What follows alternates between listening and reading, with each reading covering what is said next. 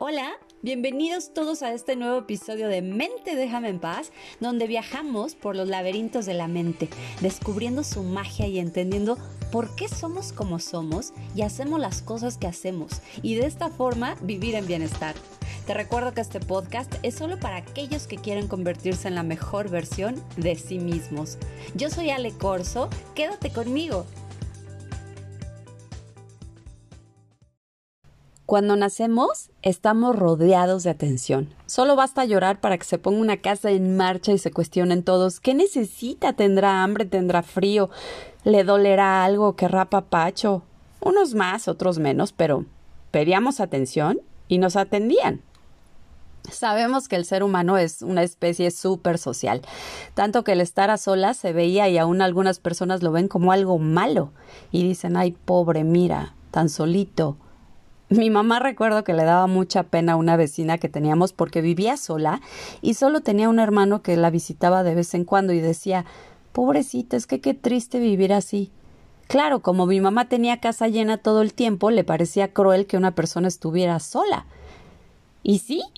Pues sí hay quienes relacionan el estar solos con castigo. Incluso nos decían Ahora te vas solo a tu cuarto castigado. O en el colegio nos dejaban sin recreo solos en el salón como un castigo.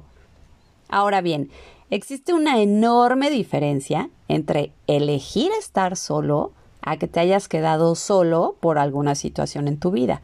Hay personas que perdieron a toda su familia en algún desastre o, o no sé, por las causas que sea, y solo por poner un ejemplo extremo, ¿eh?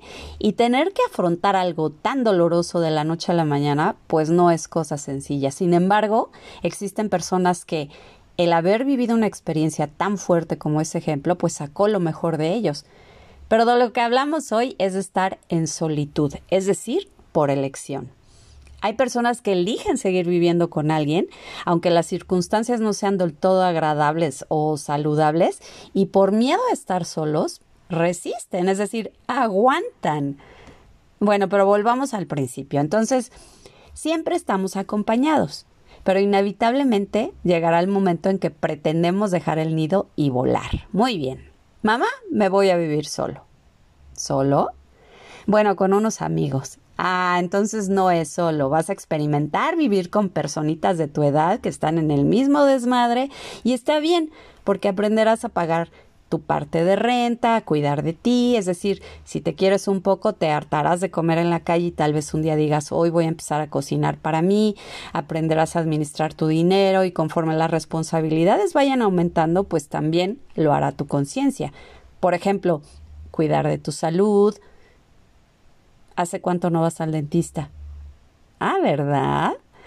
Cuidar el lugar donde vives, cenar un viernes en casa en lugar de gastar ese dinero en la fiesta y mejor ahorrar para un viaje que has querido hacer o invertir en tu crecimiento personal, etcétera.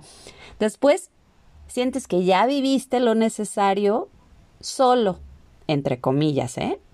Y conoces a alguien. Y de vivir con amigos, ahora quieres vivir en pareja pues sí, resulta súper atractivo, apasionante, divertido. Bueno, despertar con la persona que quieres, tener sexo todas las mañanas, regresar en la tarde y ver a la persona que más quieres en tu casa. Es idílico, ¿cierto? Después, y solo algunos elegirán formalizar por las razones, costumbres y creencias que sea, entonces te pregunto, ¿viviste solo?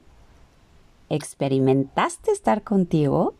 Saber quién eres, conocer tus momentos más vulnerables, tus monstruos internos y también tus momentos más creativos? ¿Te relacionaste con la persona más importante, es decir, tú mismo? Pues fíjate que pasaste de vivir con tus papás a vivir con tus amigos y después con alguien. La cuestión es que siempre estuviste rodeado de personas. Y no vale decir, ay, no, pero casi no los veía, porque inconscientemente sabes que aunque no veas a las personas que viven contigo bajo el mismo techo, están ahí. Sus cosas están ahí. Alguien dejó rastros en la cocina esta mañana de que estuvo ahí. Eso le da información a tu cerebro de que no estás solo. Es como el matrimonio que lleva años de casados y no se pelan, se ignoran, pero se saben que están ahí. Entonces se acostumbran como a ver los bultos, ¿no? Entonces, cuando esa persona es adulta y por las causas que sea, se llega a quedar sola, pues le impacta fuertemente en todos los aspectos. Vamos a ver, John Casiopo, un neurocientífico que ha estudiado extensamente la soledad, lo que él llama aislamiento percibido crónico, dice que más allá de dañar nuestros poderes de pensamiento, el aislamiento puede incluso dañar nuestra salud física. Y sí, lo sabemos. Una persona que se siente sola, ojo, no en solitud, sino sola, es mucho más propensa a enfermar porque la ansiedad está muy presente y ya sabemos que cuando la ansiedad se desata, pues se desatan una serie de neuroquímicos que comprometen nuestra salud. Ahora bien, hay quienes se sienten solos aún estando acompañados y eso puede ser aún peor porque habla de un gran vacío interior. Pero a ver, esto no es regla, ¿eh? Los científicos se acercan cada vez más a la soledad como algo que cuando se persigue por elección puede resultar muy, pero muy terapéutico. ¿Y por qué terapéutico? Pues porque una persona que pretende estar sola por elección, de entrada está preparada para tomar decisiones, porque esa ya es una decisión muy importante. Ya tiene una conciencia distinta, porque sabe que se aventará al abismo pero mantiene la curiosidad de saber con qué desafíos se va a encontrar y confía en que aprenderá en reconocer sus propias capacidades porque en el fondo sabe que muchas cosas van a salir no precisamente como lo planeó y sin embargo descubrirá sus propios recursos para sortear lo que sea que pueda suceder y eso lo fortalecerá. Sus relaciones sociales tienen un valor agregado distinto. Su creatividad mejora porque, ¿qué crees? Que cuando hay ausencia de estimulación social, el cerebro aumenta sus redes creativas para ayudar a llenar ese vacío, todos esos huecos, y eso está increíble. Si tú ves a una persona que vive sola, por ejemplo, comiendo en un restaurante, podrás ver que no tiene ningún empacho en disfrutar su comida e incluso quedarse más tiempo y pedir café y postre y disfrutarlo. Y uno que no sabe vivir solo, pues va a pedir comida a su casa porque no soportará la idea de ir a comer solo, empezando porque pensará que todo el mundo a su alrededor tiene su atención puesta en él y dirá, ay, mira, está comiendo solo, qué raro, seguramente nadie lo quiere, o vino al, al cine solo, qué raro, ¿no? Y no es así. Una persona que vive sola por elección desarrolla su confianza porque aprende a regular sus emociones. ¿Por qué? Pues porque tendrá mucha curiosidad en conocerse y se cuestionará constantemente y se observará. Y solo observándote puedes modificar aquello que no te funciona. Porque déjame decirte que el yo así soy, no es que yo así soy. ¿Qué quieres que haga? Así soy. Eso está sobrevalorado, es obsoleto, es una declaración de derrota, es el mejor escudo para no decir es que sabes qué, no sé cómo cambiar. La patóloga del habla Angela Grease, que ha realizado investigaciones neurocientíficas en la Universidad de Columbia, dice que para muchas personas el estar a solas con sus propios pensamientos, sin distracciones sociales, puede ser muy intimidante. Y sí, porque alguien que nunca está solo, cuando lo está, siente que la cabeza le carcome, porque no hay un orden en sus pensamientos, ni sabe cómo discriminar a aquellos que son inútiles y priorizar a aquellos que son útiles. Entonces, le faltan estímulos para distraerse de lo que les resulta preocupante o doloroso, y es cuando muchas personas le dan la bienvenida a quien crees pues al ocio, al padre de todos los anestésicos y todos los estimulantes, en las presentaciones que te puedas imaginar. Tú ponle el nombre que quieras. Entonces, cuando las personas se alejan del contexto social de sus vidas, es cuando pueden ver mejor cómo ese contexto las moldea, porque hay distancia en su perspectiva. ¿Me explico? Me encanta algo que dijo un monje escritor Thomas Merton, que pasó años solo.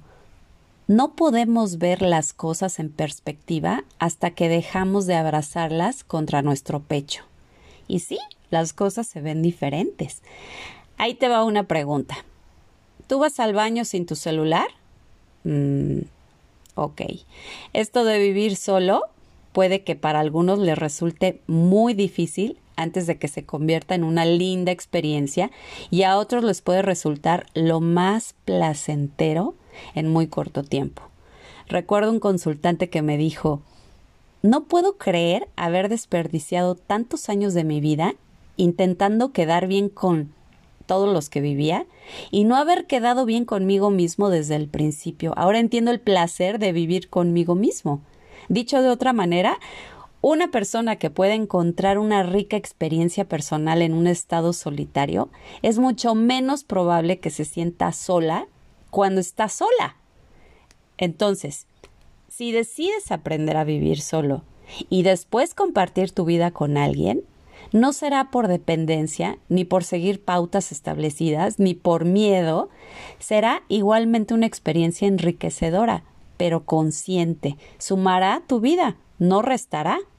Ahora, y para terminar, tengan muy presente lo siguiente. Las personas extrovertidas necesitan rodearse de personas porque es así como toman energía. Y las personas introvertidas ganan su energía estando solos. Entonces, la decisión de vivir solo no será fácil para todos, pero tampoco imposible. Piénsalo. Muchas gracias por escuchar este podcast. Te recuerdo mi página es www.alecorso Bienestar Emocional, en Instagram y Facebook Alecorso Bienestar Emocional y no olvides compartir a aquellos que buscan crecer, evolucionar y convertirse en la mejor versión de sí mismos y de esta forma vivir en bienestar. Yo soy Ale Corso y esto fue Mente déjame en paz, el arte de vivir con la mente en paz. Hasta la próxima.